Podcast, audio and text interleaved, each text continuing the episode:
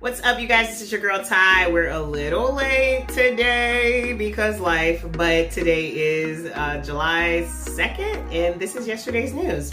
21 Savage is partnering with Atlanta's mayor's office as well as mo- mobile banking service Chime and the education platform EverFi to offer a free online financial literacy program called Bank Account at Home.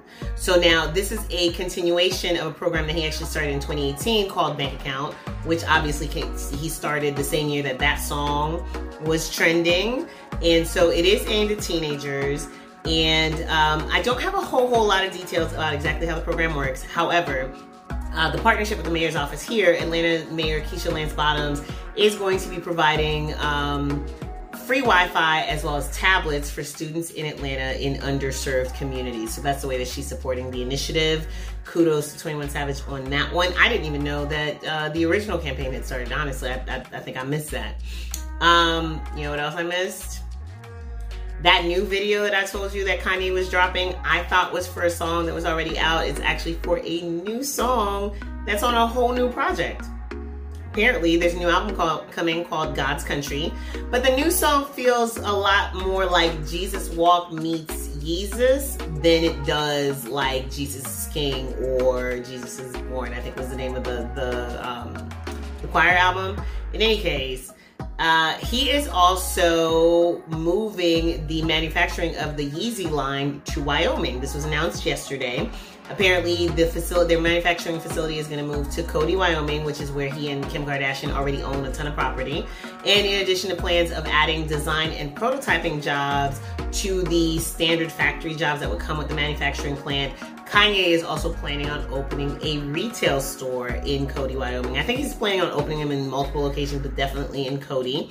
Of course, all of this information comes after he signed a 10 year deal with The Gap, which will see him creating both adult and children's wear for the retailer.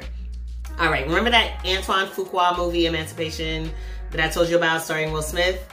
Um, well, apparently there was a whole bidding war going on for that movie, and Apple has walked away with the distribution rights for the film for a reported $120 million after you factor in back end buyouts. So the film uh, finds Will Smith playing an enslaved man who came to be known as Whipped Peter after a photo of his back was published in 1863, and that became like a huge uh, arguing point for the abolitionist movement. So the film follows Peter as he attempts to join the Union Army to avoid being recaptured for a second time after running away from a se- for a second time. Still no word as to when we can actually expect to see that or whether like Apple is only going to release it on Apple TV or how that's going to work exactly. Um, Netflix just dropped a trailer for a new drama slash thriller starring Nia Long and Omar Epps. And I bet you guys didn't realize that those two have not been in starring roles in a movie together since In Too Deep, which came out over 20 years ago. So this particular movie finds Nia unhappily married to homeboy who played David on Being Mary Jane. She runs into Omar Epps' character, who is ironically called David.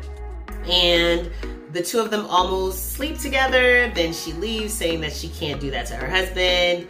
And Omar Epps' character proceeds to prove he is a whole crazy person. I mean, good and crazy. Like the trailer looks really, really good. The movie is called Fatal Affair and it's coming to Netflix on July 16th. And Gabrielle Union is partnering with Freida Pinto to produce a TV adaptation of Dressed in Dreams, a black girl's love letter to the power of fashion, which is a memoir by culture critic uh, Tanisha C. Ford, which was released last year. Like the book, the show will use fashion from the 60s to present day to uh, trace Tanisha's upbringing and life as a black girl growing up in the Midwest. So, looking forward to that as well. And lastly, guys, I guess we are in the second phase of festival cancellations due to COVID 19. Yesterday saw the court officially pulled on both Jay Z's Made in America as well as the Austin City Limits Music Festival. Uh, ACL released a statement via Instagram saying that they will be back the weekends of October 1st and October 8th, 2021, when they will celebrate the festival's 20th anniversary. They also said that they will refund tickets for those who purchased directly from the festival and cannot attend. Made in America, on the other hand, was scheduled to happen on September 5th and 6th and has now been rescheduled to Labor Day weekend of next year. And while the festival will honor 2020 tickets for those wanting to attend in 2021, Live Nation is also sending information to those who purchased tickets and would like a refund. That's going to do it for me today, you guys. Make sure you like, comment, share, and come back tomorrow for today's news.